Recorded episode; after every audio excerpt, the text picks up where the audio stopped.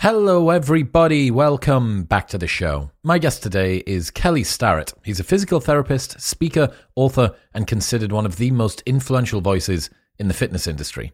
Deep down, we know that we should take better care of ourselves. The random aches, pains, and cracks many of us have become accustomed to simply shouldn't be a part of our everyday experience. Thankfully, Kelly has broken down his philosophy into simple vital signs that you should focus on to move smoother, sleep better, live longer, and train harder.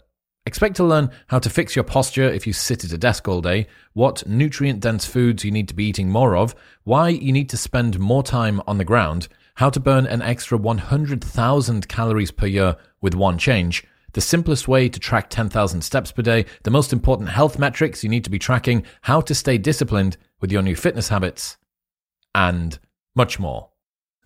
This episode is brought to you by Crafted London. Finding men's jewellery that doesn't suck is very difficult, and Crafted London have nailed it. They're the number one men's jewellery company worldwide. They're sweatproof, waterproof, heatproof, and gym proof. They've got custom designs in gold and silver, necklaces, chains, pendants, bracelets, rings, and earrings. If you've seen me on any of the big cinema episodes on YouTube wearing a necklace, it will always be from Crafted. I absolutely love it. It works with formal wear, casual wear, whether it's daytime or nighttime. All of their pieces are super high quality. The designs are great, and uh, I love them. That's it's all I wear. Also, they have an unlimited lifetime guarantee. So if your piece breaks for any reason at any point during the entire life of the product, they will give you a new one for free. Get a 15% discount site wide on everything by going to bit.ly slash cdwisdom and using the code MW15 at checkout. That's bit.ly slash letter C, letter D, wisdom, and MW15 at checkout. Tell me if this sounds familiar. Your business gets to a certain size and the cracks start to emerge. Things that you used to do in a day are taking a week. You're drowning so much, you've now promoted your dog from company mascot to customer service representative. If this is you, you should know these three numbers 37,000, 25, and 1.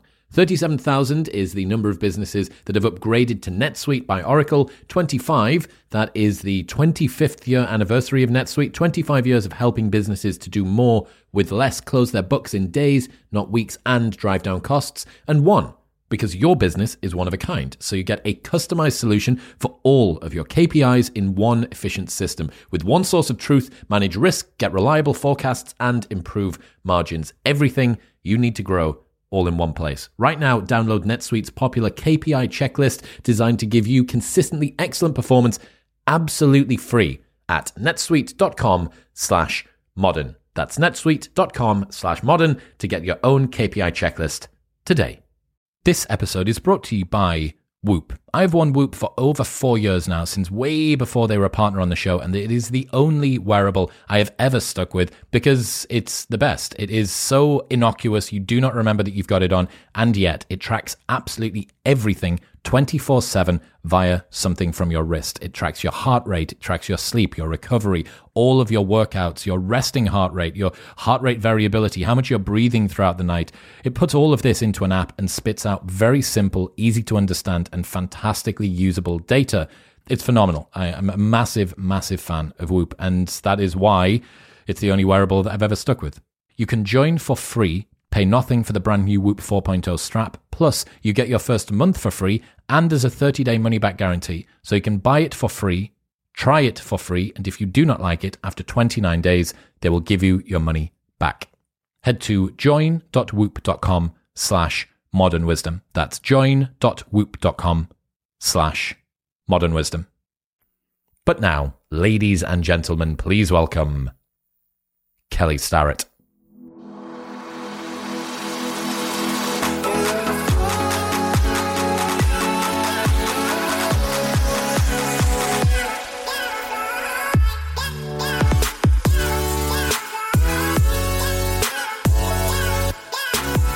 It seems like your most recent book, where you've tried to break down very fundamental principles that people need in order to just exist as a human in the body, relationship with sleep, relationship with mobility, movement, etc., etc. It seems to me like that's really getting back to a, a nice basic foundation, and that at the moment I think is the trend that I'm seeing as well. That we have a lot of information, and it's all about synthesizing that into applicable strategies now. I think you're right.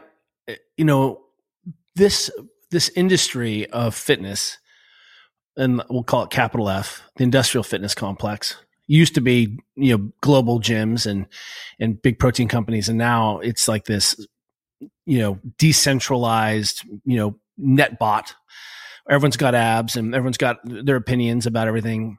Uh, it's a trillion dollar industry, and if we say, well, how's it going? We can ask these questions. Well, how about obesity? How are we, are we solving our community's obesity problems or diabetes, diabetes or chronic pain or surgery or ACL injury rates in kids or substance abuse or depression or chronic pain? And literally every single one of those is trending in the wrong direction. So something, this experiment we've all been running, we have gotten really good in this vertical. If you accidentally slipped into the Instagram feed. I mean, there was just a an article in the New York Times last week about are you being crushed by fitness on your Instagram social media? Because fitness is literally just like it's like the rest of us, the last of us, was just taking over like a fungus. And I suspect that it has confused or muddied the waters a little bit. And I think hopefully we're seeing a trend towards what is essential and what we've tried to do in this book is honestly synthesize the information we've had from 15, 20 years of working with really good teams and really good athletes and saying which hinges swing the biggest doors, A, and B, which, which are the fundamental behaviors or can we create some vital signs and some benchmarks so that you could scale that up into a world championship or scale it backwards into I want to have kids who are durable when they grow up. Okay, so how frequently do people sit, stand, and walk? Have you ever seen any statistics on this? Yeah, it's uh, it's not great. Uh, t- what you know, the key to think about all of this is to say, all right, for literally we haven't changed much to two and a half million years of evolution, and especially in the last ten thousand years, we're the same person. I mean, I'm a little fatter, your femur's a little longer, but we're the same kids. And then what we really can from there is not have some Paleolithic romantic model of we should eat, you know, fermented and buffalo livers and it gets a little crazy. What we can ask is what did our environment look like? Because I have to think you, it's important, it will be useful as a as an intellectual exercise to sort of ask why is our mm, lymphatic system bootstrapped into our movement system? Lymphatic system is your sewage system, right? It, it processes all the normal waste that are too waste particles and products that are too big to go into circulatory system. And that system is a bunch of one way tubes that's driven by muscle contraction. And so it's almost like we've been evolved to walk or move a little bit more in the day than we currently are. And what we're seeing, for example, is that most p- adults are moving less than 3,000 total steps a day. And we can find that now because everyone has a motion tracker. It's their it's their phone. So what we're seeing is hey there's sort of this been this creep into mismatch between human and environment. And now we're having to be a little bit more conscious about seeing if we can remedy some of those things. What are the longest levers that can offset somebody that sits at a desk all day? You know the the first order of business is to get beyond like sitting is bad and standing is good. Because if you've ever had a job where you stood all day long, it's gnarly and it's a real problem. We have to actually create a whole bunch of surfaces for people that are squishy and we have to give them special shoes and you have to give them breaks. It's complicated. So human beings, what that tells us is standing still is not good. Sitting still is not good. That we need to move a little bit more during the day.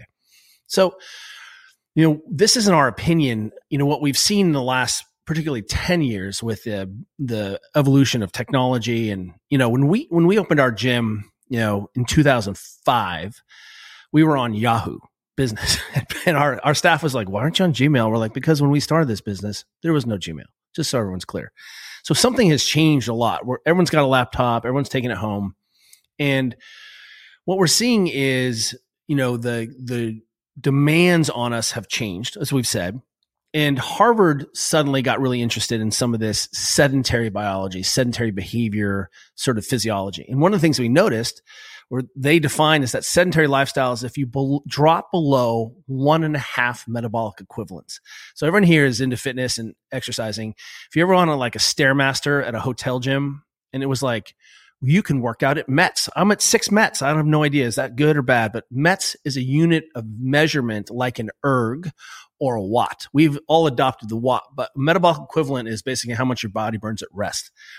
And what they've said is, hey, any behavior that falls below one and a half metabolic equivalents is a sedentary behavior. So you're standing, I'm perching, I'm leaning up against a bar stool with my feet on the ground both of us are engaged in movements and positions that allow us to fidget and require a little bit more body movement, body stabilization, recruitment, and it kicks us above one and a half metabolic equivalents. As soon as you sit in a chair or couch, boom, you're below that. So Harvard defines sedentary lifestyle as trying to limit total time in the day spent underneath one and a half at six hours. And what we're seeing is that we're crushing that. We're at like 10, 12, 13 hours a day okay, what about offsetting the uh, mobility issues that you have? You're in this C shaped human mm. position, hips are tight, lower back's tight, neck's tight, shoulders are tight. Let's say that someone is sat down at a desk. Is there anything, and they can't get up? You know, they've got a job to do. They're in a sales role or whatever. Yeah. Um, is there anything? Are there any cues that they can have at their desk? Any movements they can do? Any little stretches they can do whilst on a call where the video maybe isn't on? Um, that can besides that can quit your yeah right. I can't quit your job. I have to feed my family. Correct.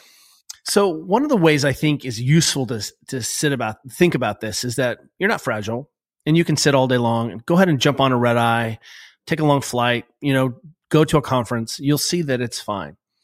But what we can start to say is, I think if we can give people some vital signs. So the book, for example, is to kind of you can divide it into two categories. The first category is here are some vital signs. And when I say vital sign, like we'd say like blood pressure. If I say 120 over 80, everyone's like, well, that's not very good blood pressure, but it's not bad blood pressure either. It's sort of like, hey, I should pay attention to this. So when we give people objective values, objective experiences where they can say, okay, I, I'm above or below that, then we can start to ask what the next question is. And what we can what we can strip out one of the my favorite ways of talking about training and this came out of some of the work we did with premier soccer is premier footy is that we call the session or the training day or the, whatever what the stimulus was we call its effect on the body the next day the session cost so you can see that if you have an Oura ring or Whoop, you can see what your heart rate variability is, what your resting heart rate is. You can see your kind of recovery score, your total sleep. That's really a, a, a very technical version of this idea of session cost. And what we're trying to do with all our athletes is say, hey, we think that you can no longer outwork anyone anymore. That sort of ship has sailed. Like maybe you could outwork someone in the 90s. You had your secret squirrel program and you outworked them. Everyone's working really hard. That that ship has sailed. But what we do know is that our athletes, we're really working hard on saying, how can we reduce the session cost, the CNS load, the implications of soreness, DOMS, anything that's sort of important to you. And what we find is that those athletes who are engaged in better behaviors that allow them to handle higher volumes and higher intensities over longer periods of time, they tend to make more progress and they tend to be that work everyone eventually. But it's not really true. They end up out adapting everyone they're better at adapting to the stimulus and over time they have better results. So that session cost is really useful because suddenly we can say, okay, you're a cyclist. How does that all the time spent cycling impact your ability to access your native physiology? So if you're engaged in a sport and all of a sudden you can't put your arms over your head or you can't extend your hip, suddenly we have a really excellent way. Hang on one second. We have an excellent way of sort of wrapping our heads around what the cost of that position is. So instead of heart rate variability, we can start to look at actual shapes. And what's nice about that then is that allows us to quantify what's going on.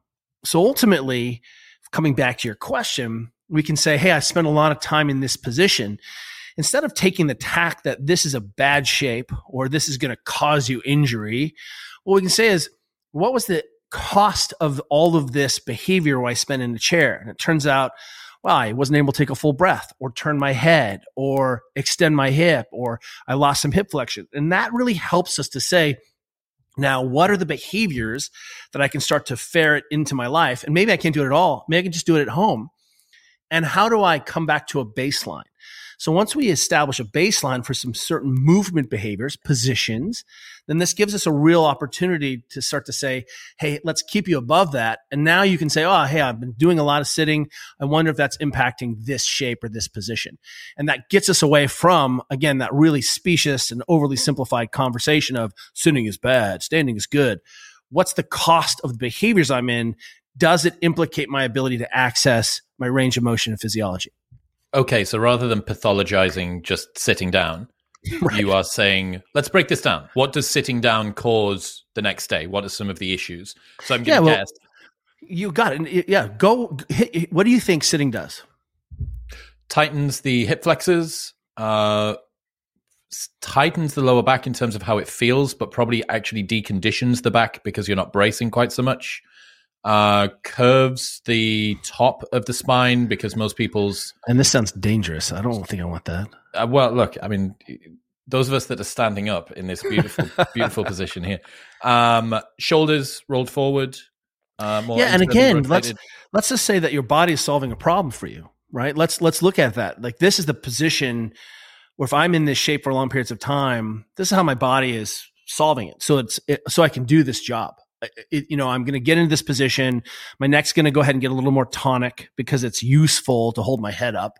And now it doesn't have to work. It just sends the message to make it stiff. The only reason typically people care about these kinds of behaviors is why. What do you think? Why?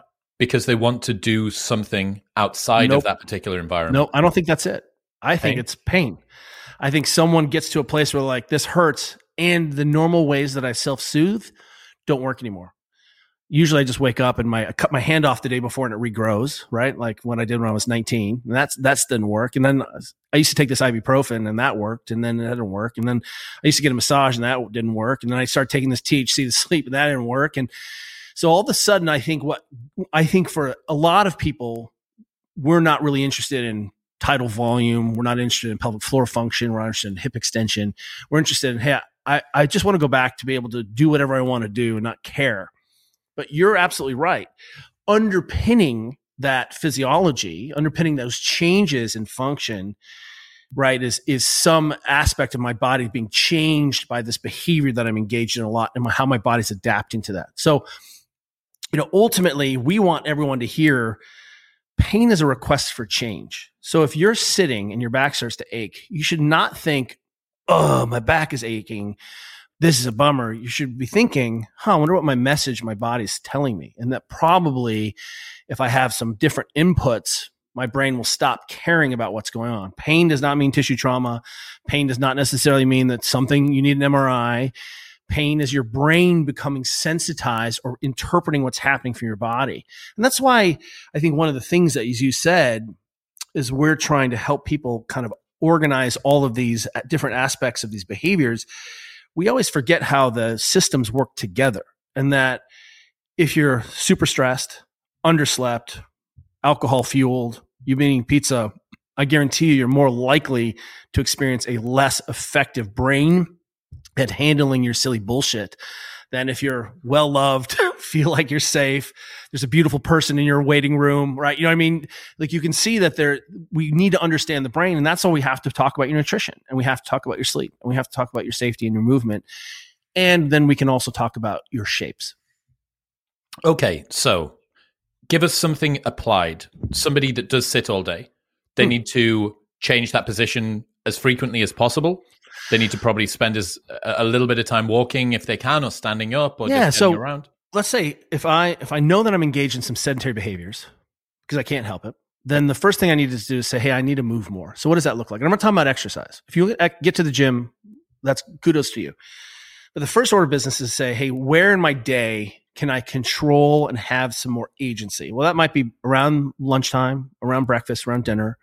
So maybe it's sort of the bookends of my day. And then the, the chaos of the day, I got my kids off to school and now I'm just, you know, holding on tight.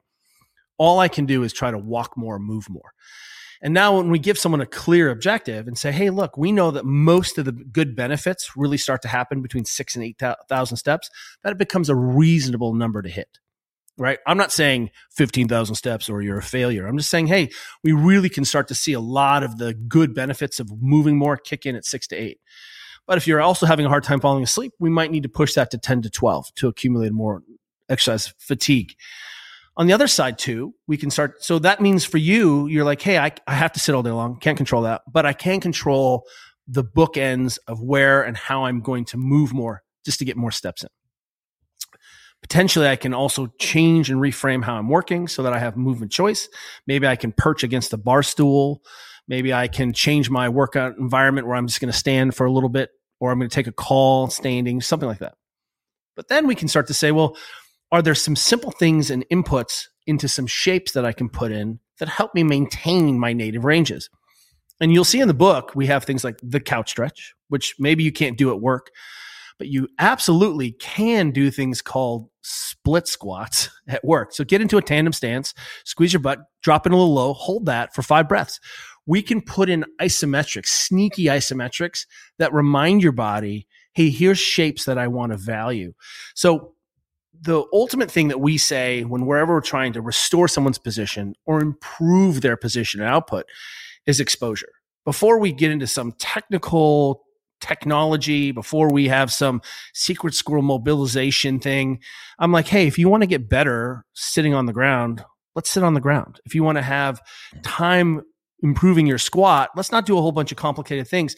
Let's hold have you hold on to something and start to spend time in a position that we value. Start to tell your brain, I really want to own this position, this is native range. So one of the things you can do at work is just start getting into a tandem position, squeeze your butt and go as deep as you can and hold that for five breaths. And then next 10 minutes, do it again. Or what do you mean when you say tandem position for the people? I mean something looks like a lunge shape or we're taking that hip into extension. Look, Ben Patrick of Knees Over Toes has done such a good job of saying, Hey, it's okay to have ankle range of motion. That's really what he said.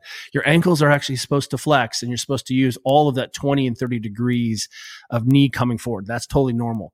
But now I'm saying, Hey, let's go knees behind butt guy. And that in this situation, the thing that's going to be probably most likely to be limited from lots of sedentary time is your ability to extend your hip, not hip extension standing up from a squat or the toilet. Actually, taking that knee behind your butt into a lunge or a sprint like shape mm-hmm. and spend time there. That's the thing that we want you to start to be exposed to more. Have you got any idea when we're talking about things like couch stretch, which most people will be familiar with and they can Google it if they're not, uh, or getting themselves into a lunge and pushing that hip through to open up that hip flexor to open up that the, the, that set of hips. Have you got any idea about the uh, minimum effective dose, or where you really you've mentioned between six and eight thousand steps is where we start to see a big amount of impact for walking. Is there an amount of exposure, time and attention that you see that is where the impact really begins for mobility as well? I think we want to always remind people that these things compound. So you know, you're like, I, I did it once. I have to do it again. You know, I don't understand. It didn't fix me. So how stiff are you? How old are you? How much time are you? What are your sports? What's your behavior? You see, there's too many variables for here. But what we can start to say is, let's begin by spending time in this position. So how much can we we fix it in? So did you do rear foot elevated split squats at the gym? Probably don't need to do a lot more of that today. Um, but what we can again come back to is what we start to see is in in some of these shapes, if we can just get 30 second holds, we can really start to move the shape. And notice that I'm I'm less pedantic about I think it's 27.6 seconds in this shape that starts to make your tissue change on a Tuesday in October. Instead, I'm like, hey, can you take a big breath here? Show me you can take five big breaths in this position. And now we start to unlock a whole lot of other things. We've got your brain paying attention. You start to own that position because you're breathing in that position. I made you take five breaths there. That's really long. It might take you longer than 30 seconds to get five big breaths. But when we move away from this, hey, I did the minimum dose and now I'm starting to say qualitatively, qualitatively, can I occupy this shape and breathe in this shape? It turns out to be more effective. How much do you need to do? As much as you need to do to to get back at. I mean, I, I ran yesterday. I have to run again. You know, what we're looking for is how well your body can adapt to the stimulus. I understand. And this seems like a much more holistic way to do it rather than just picking an arbitrary number and, and prescribing it. I get that. Uh, when it comes to shoulder, neck, back mm, as well, yeah. What are the big levers there? You know, when when we're when you come to me with some kind of neck pain or lumbar pain, remember it's turns out to be your spine. Just it's arbitrarily diced up by us, right? But it is your spine. It's like saying, "I'm here for my upper femur pain." You're like, mm, "I think it's your leg. I'm pretty sure it's your leg." No, no, no, it's my upper leg. I'm here for. So, one of the things that we try to do when anyone comes to us with pain, because again, that's what you're telling me is, hey, I'm really concerned about my lumbar stability under 600 pound squat. That's a different conversation, right? Um, what we always pres- prescribe first for all our patients is, I need you to walk more. I need you to decongest. And I need you to accumulate enough non-exercise fa- fatigue that you fall asleep and we can c- control that. Number two, I want to make sure that you are actually sleeping, right? And number three, I need to make sure that you are actually breathing. And the first motion around the spine is not walking, it's not rolling, it's not squatting, it's breathing. And so the very first thing we start to look at is how well and how vastly you can expand and contract these tissues around the trunk. Can you take a big breath in your upper back? Can you take a big breath in your belly?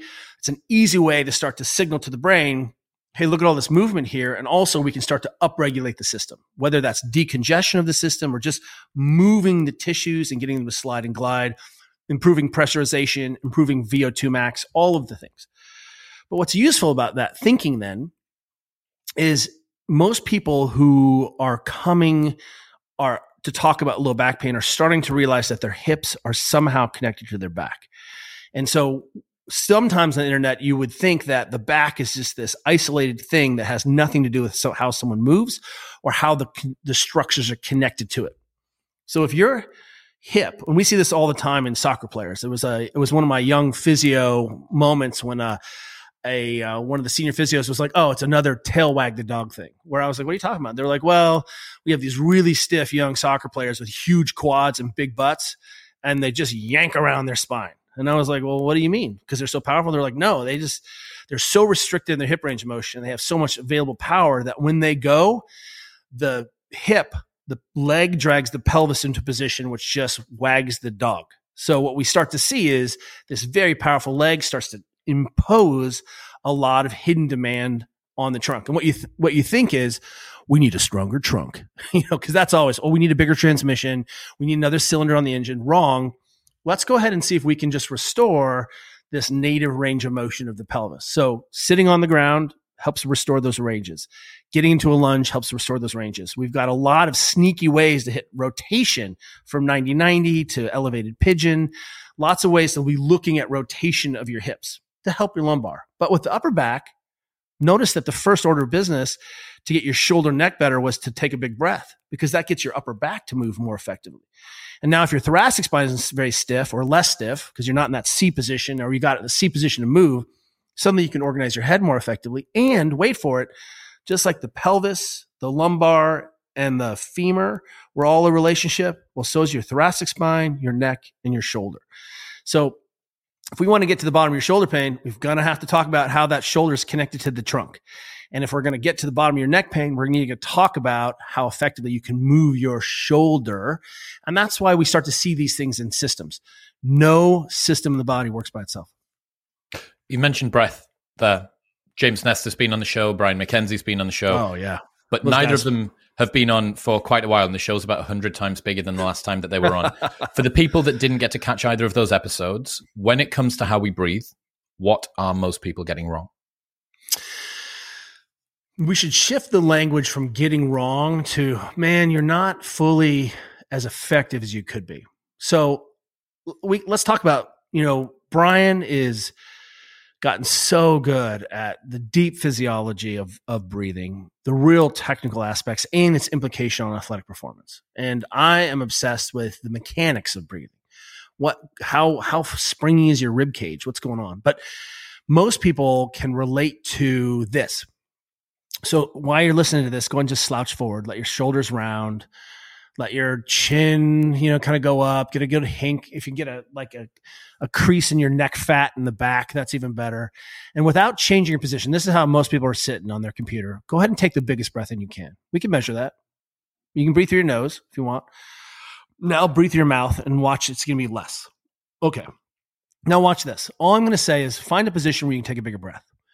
And everyone will automatically organize, not brace, not sequence. They'll organize their bodies into a position where they intuitively can take a more powerful breath. So let's measure that. Let's make this objective. Let's not make it feely. So all of a sudden now you take a huge breath and your diaphragm descends and your rib cage expands, your chest expands, and you were like, wow, that's 10x bigger than that little pinche rounded off breath. So what we start to see is, well, that rounded C shape is less effective at maintaining the integrity of my diaphragm, letting me access the musculature of my rib cage. It doesn't allow me to really powerfully stabilize or stiffen because my pelvic floor isn't functioning very well in that shape. So what most people don't think about because they haven't sort of been had their faces rubbed in it is that a lot of the shapes we adopt end up inhibiting a lot of our function. So if I'm in a rounded position and I can't really descend my diaphragm, then I'm going to do chest breathing. I'm going to breathe up in my neck. And I don't know why I clench my jaw at night and why I have a headache and why my neck is always tight and I always have to beat the crap out of my scalenes. Well, it turns out if you're using your neck to breathe 10,000 times a day, guess what your body's going to do? It's going to say, no problem, bro. This is how we're doing it. No problem. We're, we're got your back. Your body's always going to solve this problem for you. It doesn't always hint at the best way to expand your physiology. So we're always looking for choices that allow us to regress and progress. And so what we can say is, hey, this shape you're in works but it's not going to allow us to progress your physiology. You're not going to be able to go faster.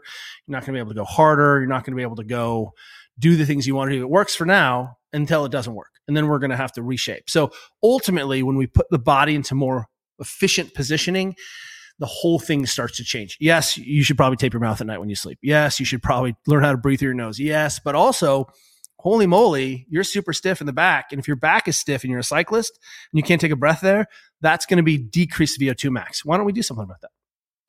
How should people consider cueing themselves to remind I'm not in the right position, mm. I'm not breathing sufficiently deeply. You know, we're going about this throughout the day and for the next for the remainder of this episode, everyone's going to be breathing fantastically. but in an hour's in an hour's time, maybe less so and in a day's time they've forgotten yeah. what they what they learned from you what are some of the things that can cue people to remind them we've got to be breathing deeply we need to be breathing into both the upper chest but also into the stomach as well expanding that rib cage sitting up nice and tall so repetition is the mother of skill right that's what you know practice doesn't make perfect practice makes permanent so now you now you have this idea around hey can i adopt a more functional position in whatever shape I'm in. So if I'm working at my desk and I have to sit, those all those shapes aren't even. They're not equal. The shape that allows me to maintain the most integrity with the lowest session cost, that's my shape. That's the shape that's going to impact my biology the least over the long haul.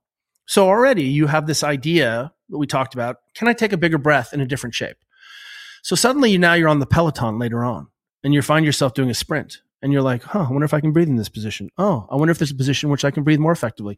I've only had that conversation with, I don't know, three or four world champion bikers where I'm talking about finding shapes for them in the Tour de France and on the World Cup or in the Olympics where we're trying to maintain their ventilation position.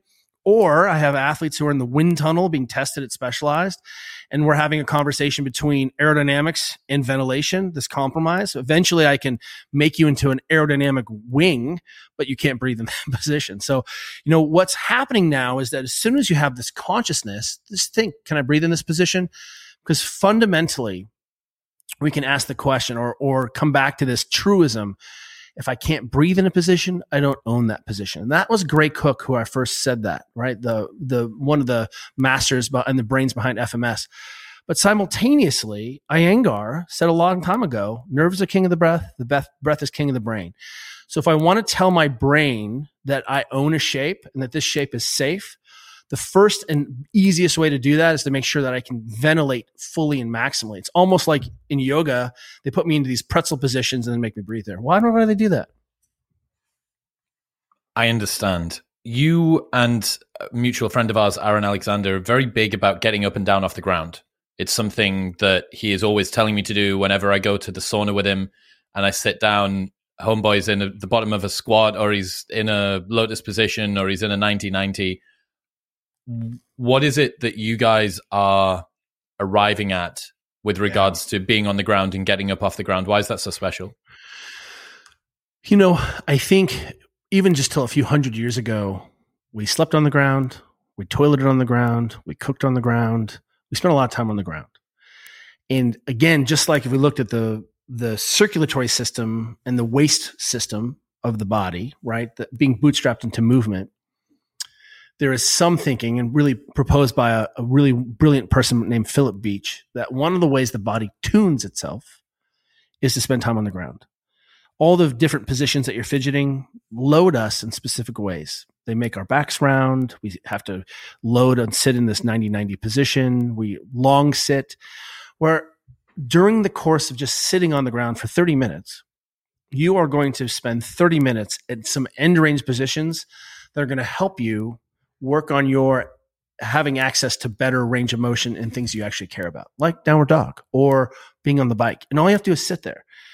Simultaneously, I think if we used this idea of retirement. So when I'm saving for retirement, what I think is I've got to save this much money every month so that I can retire on this day and I start working backwards, right? I need to have this much money to retire, how much do I need to save every month.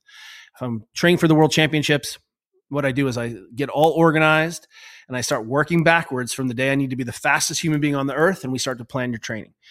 Well, one of the things we know is that the number one reason people end up in nursing homes is they can't get up off the ground independently.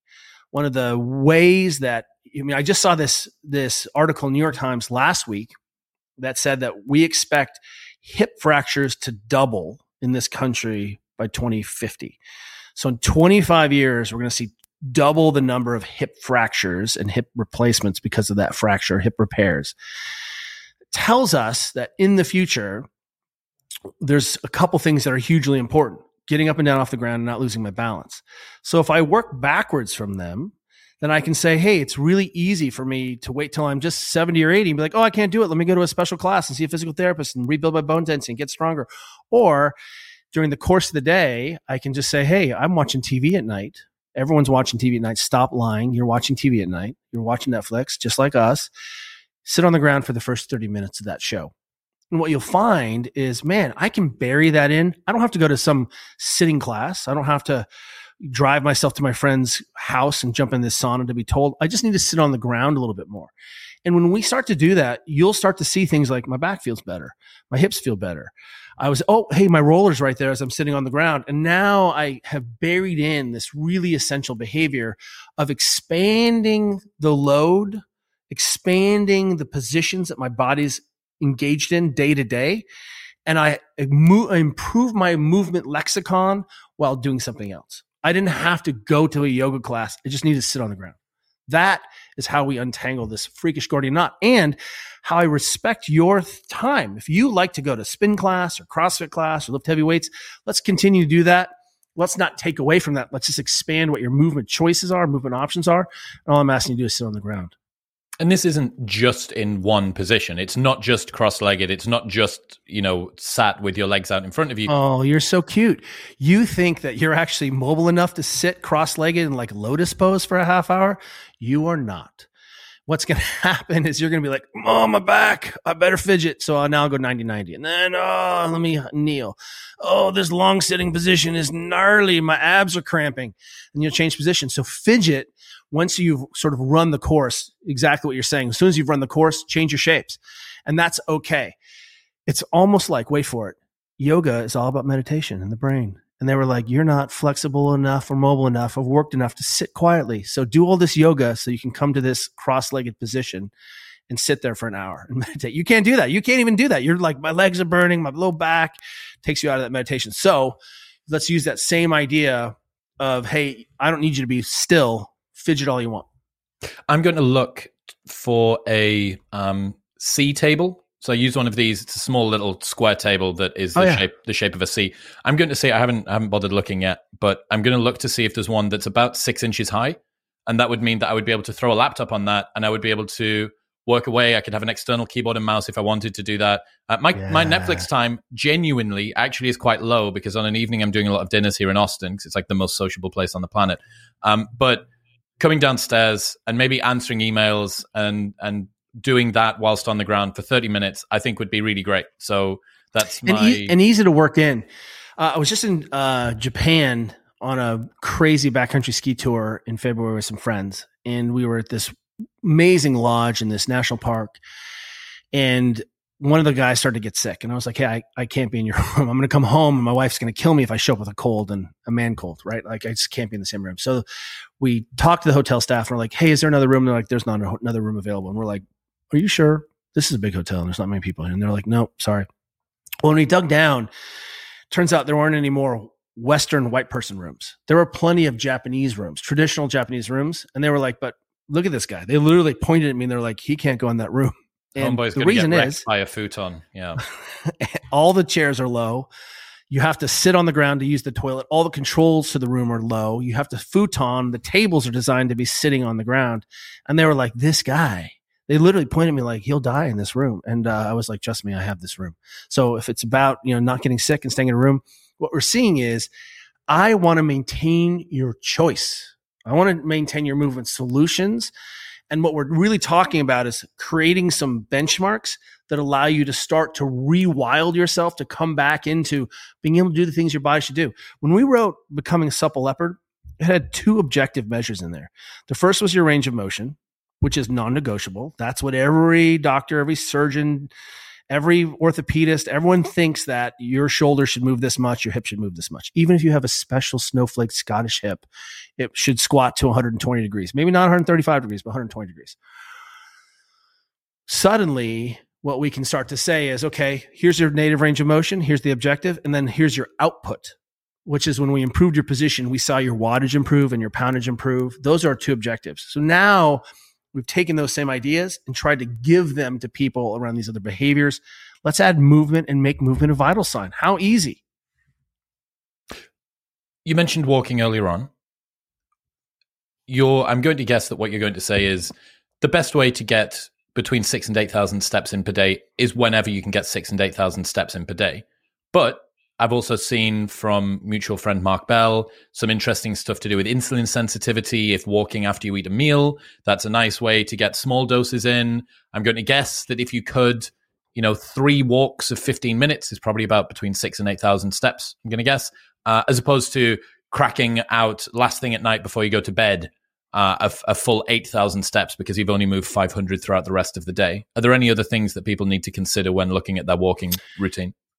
If you know it's going to snow an inch an hour, we can go out with a broom and just sweep that right off. Or we can wait there's two feet of snow and go out with a very different tool. And I think, imagine I was like, I'm not going to eat protein all day, but instead I'm just going to eat all 200 grams of protein I'm trying to get in this one meal. You can do it. It's just not less good. It's not as fun, not as effective. It's better to spread that out over the day. If some days you're able to get a 30 minute walk in, cool the other thing I would suggest is it's not really about just steps. It's about movement. So if I can be moving and fidgeting at my desk, if I can have some place to balance and change my shape and put one foot up and suddenly the whole thing is total movement. And let, let me just frame this for everyone. When we wrote uh, um, Deskbound, one of the things that Juliet found she found this online calculator that you add in your weight and da da da. And she discovered that if she just switched from sitting to perching, being more active, she burned an additional 100,000 calories a year. 100,000. I outweigh my wife by 100 pounds, basically. And so I'm like, okay, let me round down. So 170,000 calories a year if I choose not to sit. Just in choosing not to sit in a tra- traditional chair, 170,000 calories of ice cream go ahead and Google what your favorite ice cream is, and then just convert that into peeps, beer, whiskey, whatever it is you give a shit about. Convert that amount, and that's free money. That's free. I didn't have to exercise. I didn't have to change my diet. I just was able to revolutionize my body composition just by making myself move more and requiring more of my body. And what I want everyone to remember is that it's not even about that. It's about this is how much is required to get your tissues to not be congested. I want you to be able to handle the workloads you're engaged in.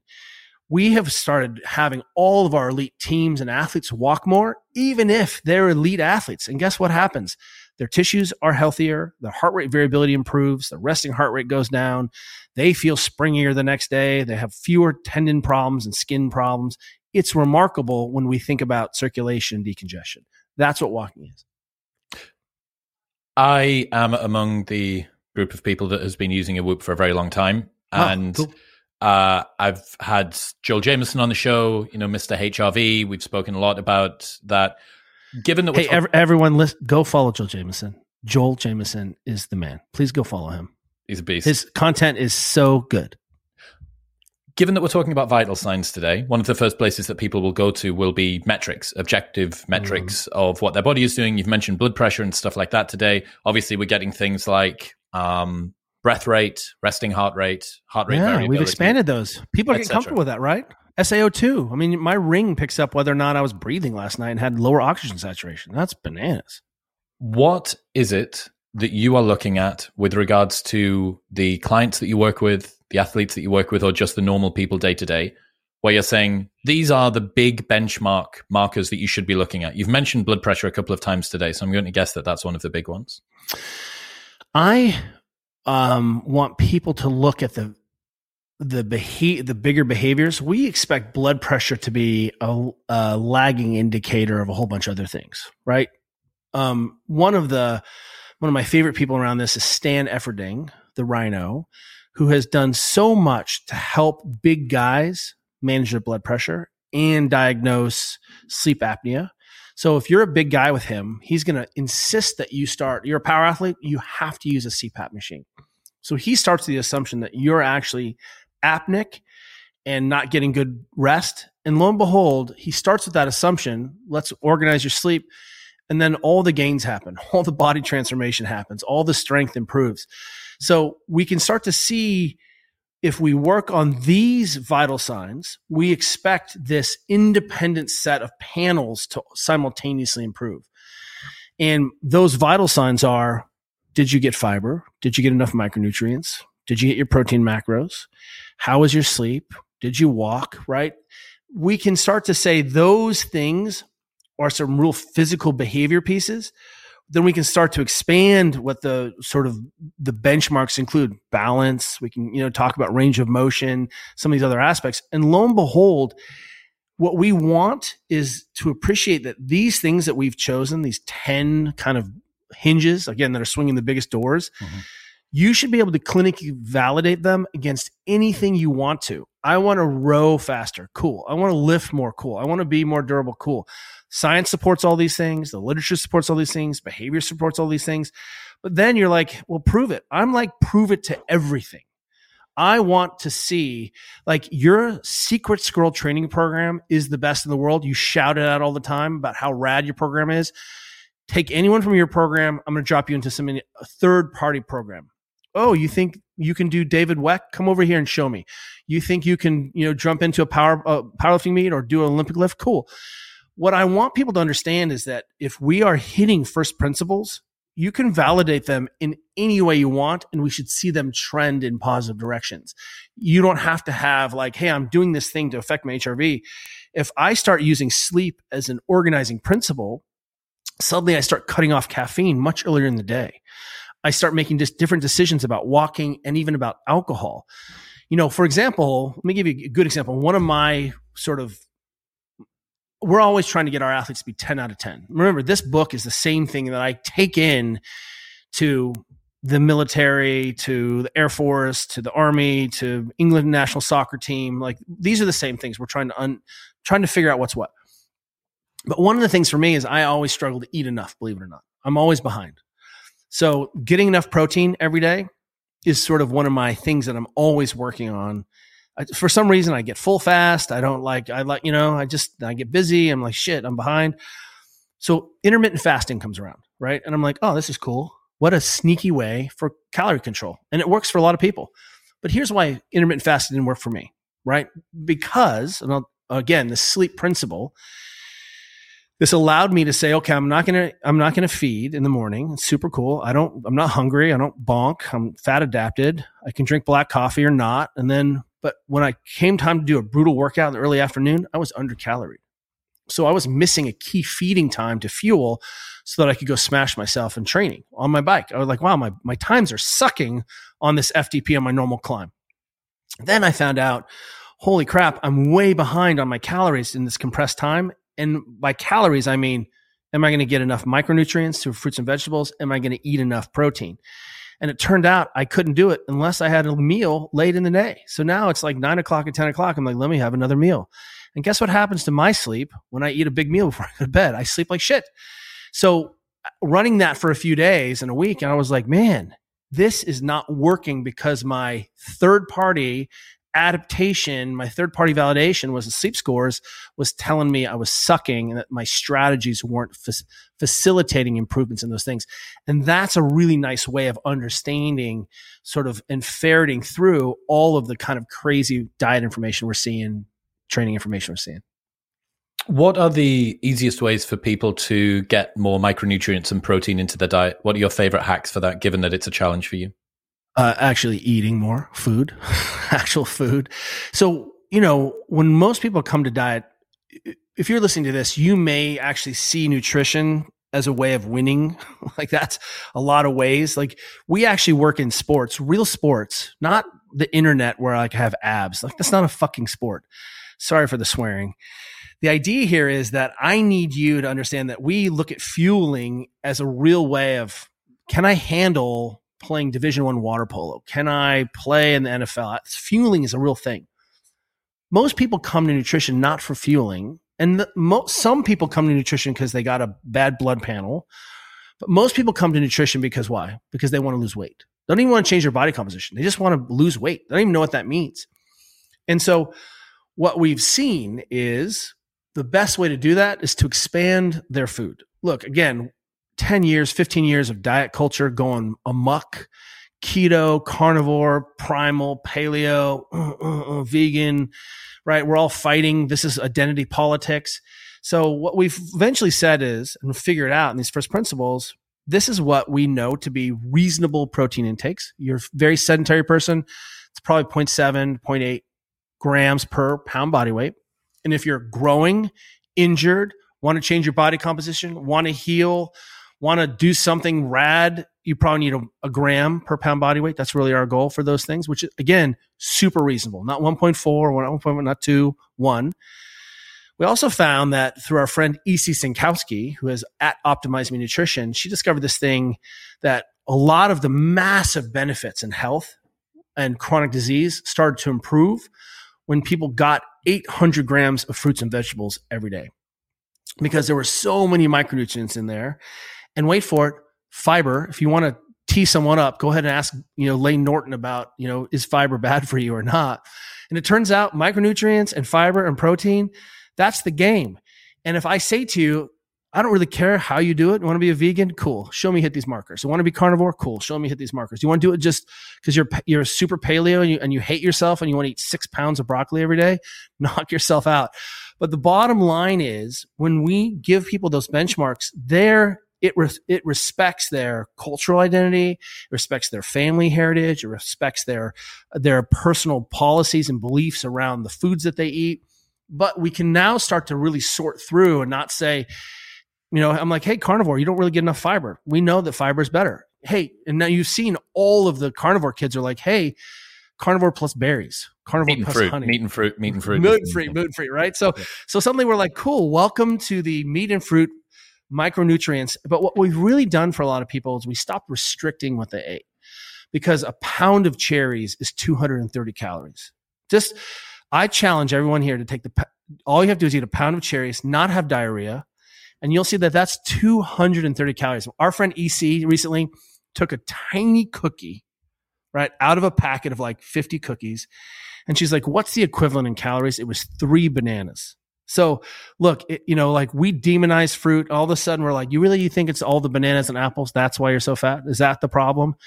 It's not the problem. And if you have, if you eat four big apples a day, because that's what you can get down, I'm down with it. Super cool. I don't care it's funny to see uh, the f- kind of flip flop that's happening in diet culture, especially over the last ten years or so. Mm-hmm. Um, you know, and even even stuff like the Liver King is a good example.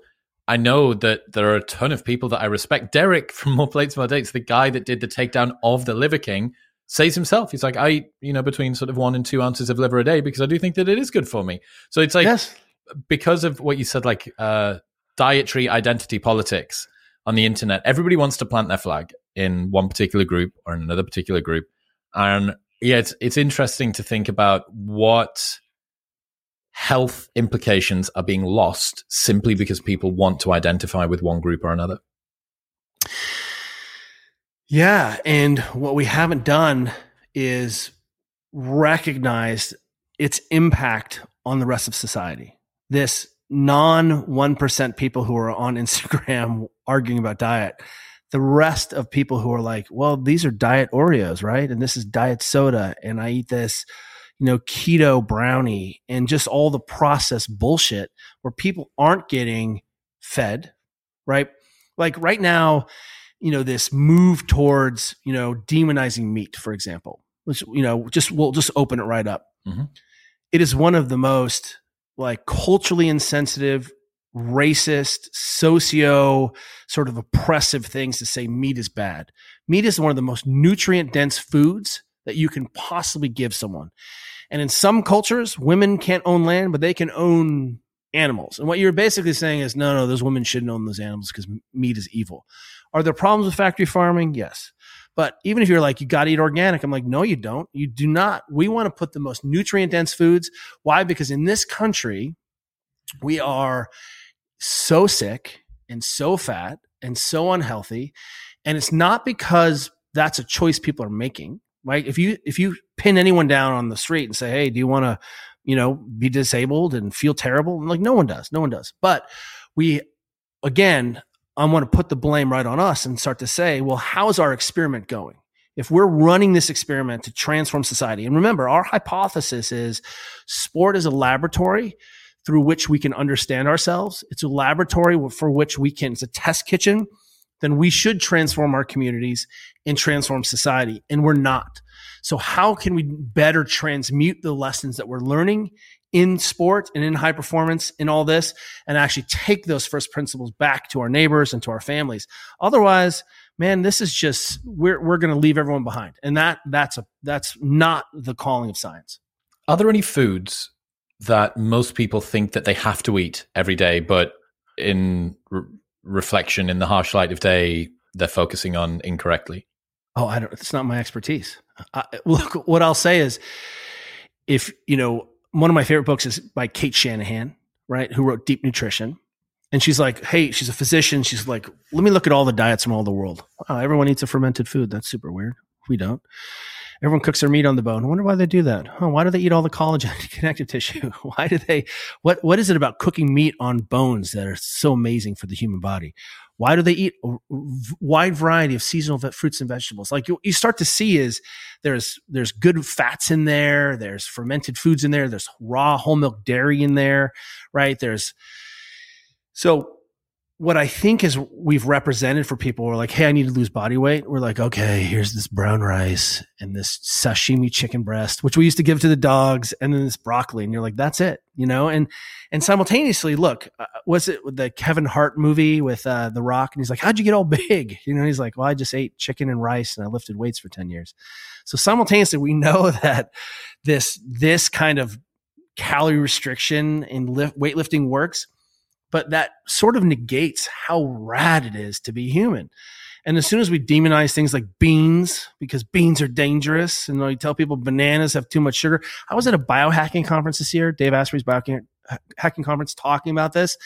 And I told the woman in the front row, I was like, I ate two bananas today. And she was like, oh, she gasped, like, what about the sugar? And I was like, you've got to be kidding me.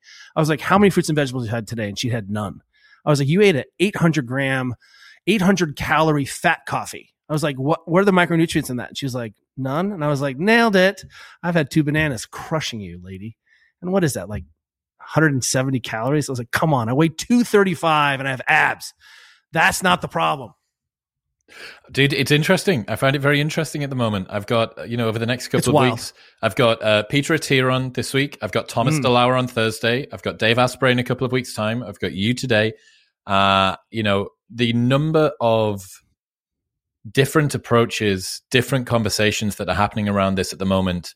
Um, I'm not surprised, man. I, you know, I've been deep in this world as a like the most advanced normie on the planet uh, for forever, and I find I find myself getting getting sort of confused and, and overblown with the new fads that come through as well. Yeah, right. Um, all of those people are in their way really like w- what I really appreciate about Peter Attia. Please buy his book; it's so important. You know, he is speaking from this position of being a physician, saying, "Hey, we can really reshape." what modern medicine is like that's a really important voice and a voice i he can't have as me as the physical therapist the same way i can't have as eh, but what we can do is we can work from our respective corners and come towards the middle. We'll never meet in the middle. There's too much work to do. But you're absolutely right. And it's okay that there are multiple voices with slight variation. But E.O. Wilson has this idea of consilience, which is the unification of knowledge. And what we should be able to do is I should be able to take all of the principles from Peter's book or all the principles from anyone else and overlay them on my principles. And they'll look they'll have different language, they'll have different lexicon, but the principles and the outcomes are the same. And if there's a moment where one of us has some interference, then that's a that's an opportunity to say, well, are we saying the right thing? Do we mean the right thing, or does one of us have a type one error in our thinking? But otherwise, what you're going to see is you should be able to lay, overlay all of these things. Again, tactics will be different, language will be different, culture will be different. Doesn't matter, but outcomes are the thing. So when we get your ego out of the way and we drive this only by looking at our objective outcomes, that is when we start to change society. But we have to transmute those objective outcomes into behaviors that look like maybe eat some fruit, maybe walk around a little more. Hey, your balance sucks. And that's why you're going to break your hip. Like, let's, we can do this. We are clever people. And I think what we have the possibility now is to sort of deputize our friends and family who are into this. Like my friends are into this. This is all we talk about. You and I, we've never really met in person, but I guarantee you, I can. Training is the universal language on the planet. I I've taught on every continent except Antarctica.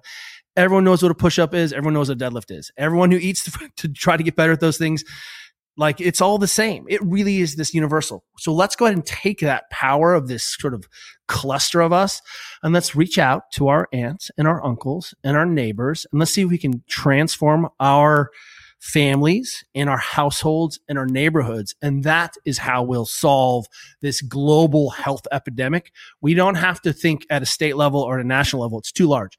We just need to like invite the neighbor over to back squat in the, in the backyard. Final thing, one of the longest levers, something that I had my life changed by Matthew Walker on Joe Rogan five Yeah. or six years ago is talking about sleep. Spoken a lot about sleep on this show. Huberman's been on. We've spoken about it in that way. When it comes to uh, preparing for bed, when it comes to thinking about sleep, what are the longest levers that you're looking at? Our experience is setting up yourself for sleep starts in the day. So I need to make sure I've eaten enough calories and I can stop eating early. That that's made a big difference for me. What sort of a I time, also- what sort of a time window is that typically? 7:30, 8 p.m. because I Um, have kids. And what's that? Two hours, two and a half hours before bed? Yeah, it's about two hours usually. If I can get, we usually try to eat between six thirty and seven. That's sort of when, when it works for our family. But sometimes I have kids who play water polo and it just doesn't work, so we have to do the best we can. But I try to eat earlier in the day than later because it just messes up my sleep. I just don't feel very good. I cut off caffeine earlier in the day. I max out my steps earlier in the day, and of course my phone's out of the room. Duh. Like there's some things like that. Um, I have some red lights in the bedroom that I think really make a difference because it, the red light does not m- muck up your circadian rhythm. So our red bed, like we have some red lights that we can switch in our living room, but we switch to red at night. Not because, and because my girls are never going to wear dorky glasses. So we just, but they think the red lights are cool. So I like to sit on the ground when we watch TV a little bit, but I do a little soft tissue work before I go to bed. And what I usually find that that soft tissue work helps me relax. It's like getting a little self massage. That's when I put my soft tissue work in. And then I go to bed at the same time every single night or in that same window. and it's early. And so keep and I sleep with an eye mask and I my bed is cold and I do all the things. I take 500 milligrams of of of uh, magnesium before I go to bed, and those are my routines. And then I don't fuck around with it. I do that, and with what Layne Norton says is bone crushing consistency. Really, um, one of our friends recently said that you know you feel so terrible on Monday, not because any other reason it's Monday. It's because you're jet lagged because you messed up your sleep. Because look, everyone goes through this time change, right? And they're like, eh, one hour sleep. I'm, eh. I'm like, you did that every weekend. You stayed up till super late and got up early. Like you messed with your sleep the whole weekend. You were in some different time zone. So I think around this sleep thing, we are such cultures of habit. And I've been doing this routine for almost a decade and I sleep like I'm dead. I get regularly get 90s on and all the, my sleep quality because it's the only way I can get through my day. You would be disgusted with the routine that I did the week before last. So I went Austin to uh, uh, Vegas on the Saturday morning, four hours sleep after South by Southwest. Oh, some, so good. Some Spotify thing. Uh, worked all day, recorded a podcast, went and trained, went to the UFC's Power Slap event, went to bed on the night, got up first thing, flew from Vegas to LA. Uh, went out for a late dinner, didn't even eat until maybe 9 30, 10 o'clock at night. Oh, to, to, bed at, to bed at midnight. Yeah, Hopefully, it was a huge steak and a bottle of wine. Two for two, no alcohol, um, but two for two there. Got up the next morning, did another podcast. Then from the podcast, flew straight from LAX to Qatar, which was a 16 hour direct flight plus It's 10 fine. hours of It's- time It's change. fine. It's Uh, fine. arrived there three days in Qatar, then flew to Dubai, two days in Dubai, and then flew back to Austin on the Sunday. So in eight days, I'd done 20,000 miles and gone through eight time zones. Um, and then last week, I was So gonna that's no different. Everyone hear this. That's bananas, but it's no different than having a baby or taking a red eye for work. okay. And, Right, and in in that situation, the key is we control what we can control. Yeah. And when you have this benchmark, the problem is thinking that's normal and that you don't ever try to get back to something that looks like it. What we're trying to do is build in enough tolerance and durability that you can weather those things and not be sidetracked for a month. I mean, Yeah. you know what I mean? And and uh, look, we're not the same age. I'm almost I'm 50 this year. And if I did that in a month, it would take me a month to crawl out from the hole. Like like I said, you're like the next day you're like, yeah, I had one bad workout, but it was fine. The key is having some benchmarks for yourself so that when your life gets out of hand, and it may not just be travel and work, it may be disease or injury or someone gets sick in your family or you have some heroic thing you got to do for work, you have the tolerance and you can get back to that because that is typical. And I think what we want to do is say, what an awesome life. Next time, call me up. I'll go with you. One final thing that's just come to me here. When something does occur that perturbs your beautiful routinized sleep and training and 8,000 steps and all, all the rest of it, um, uh, for instance, I've gone through this little period where I've got all of this travel. This weekend, I'm going to Manchester and back in the space of three days to record five podcasts for Gymshark. Um, or there's a bereavement, there's a catastrophe, s- something needs to happen. The child, there's something up with the kid, whatever it is. What have you found in terms of the people that you work with of either mindset uh, reframes, firm places for them to stand emotionally, psychologically, uh, when there is a, or they get injured or whatever it is?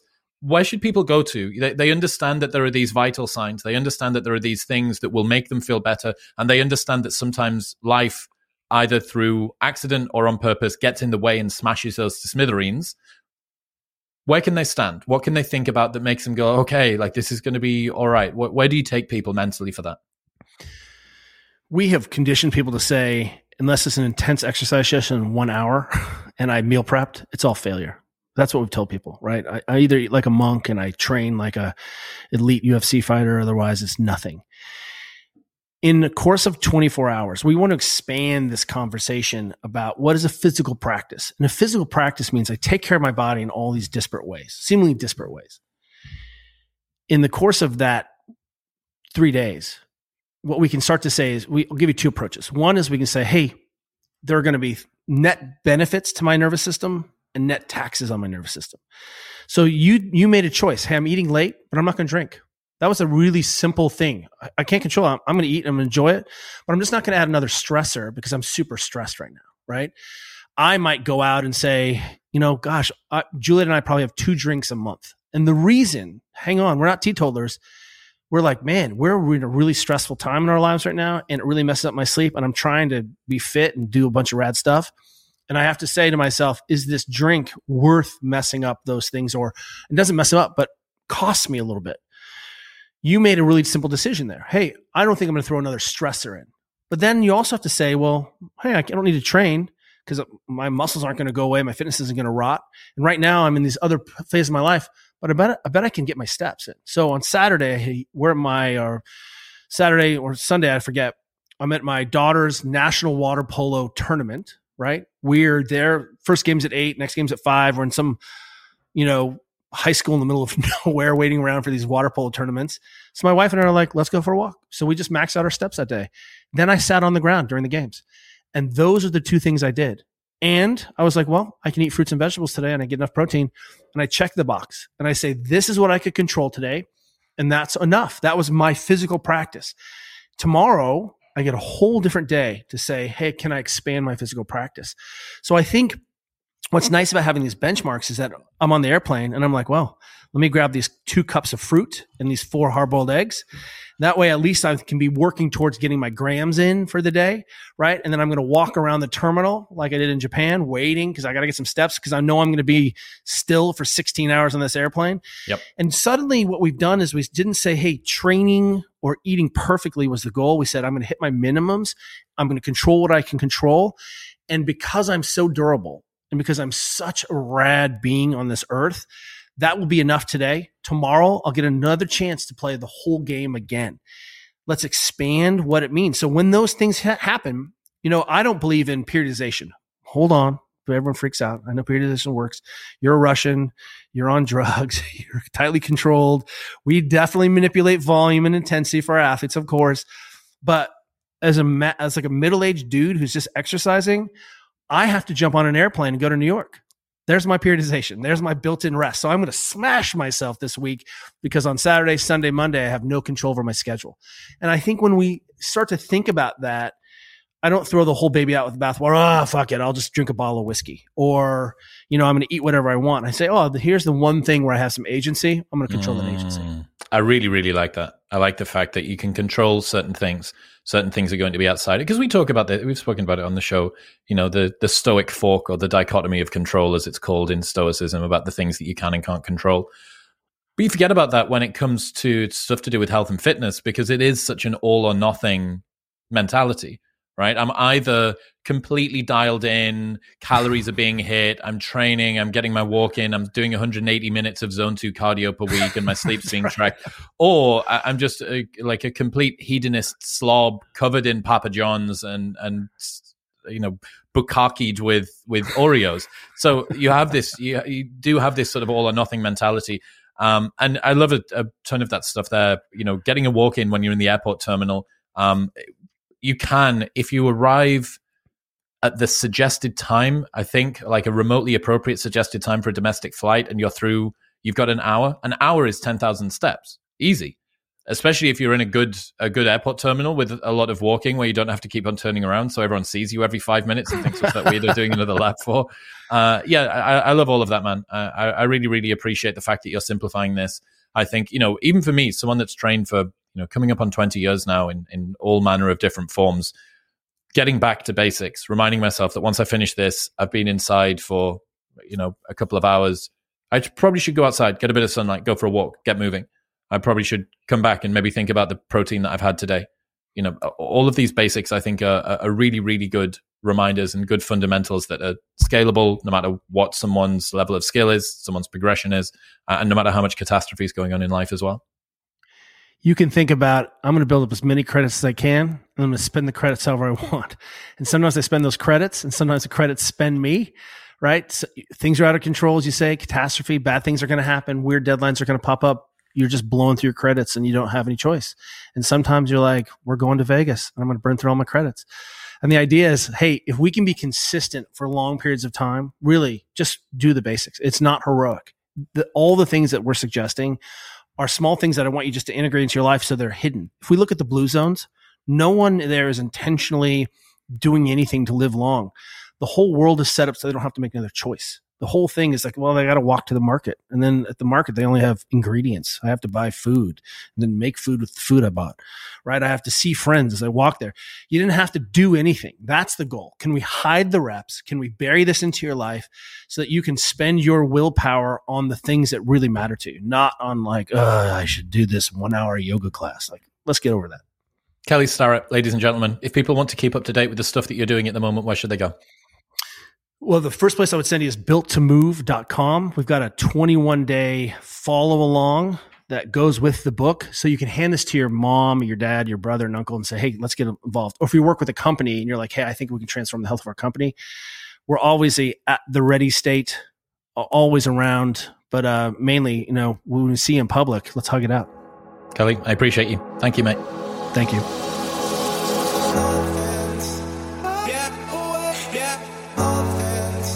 Thank you very much for tuning in. Don't forget that you might be listening but not subscribed, and that means you're going to miss episodes when they go live. So head to Apple Podcasts or Spotify or wherever you are listening and just press the subscribe button. It really does support the show. It helps me get bigger and better guests every single week, and it makes me very happy. I thank you and I will see you next time.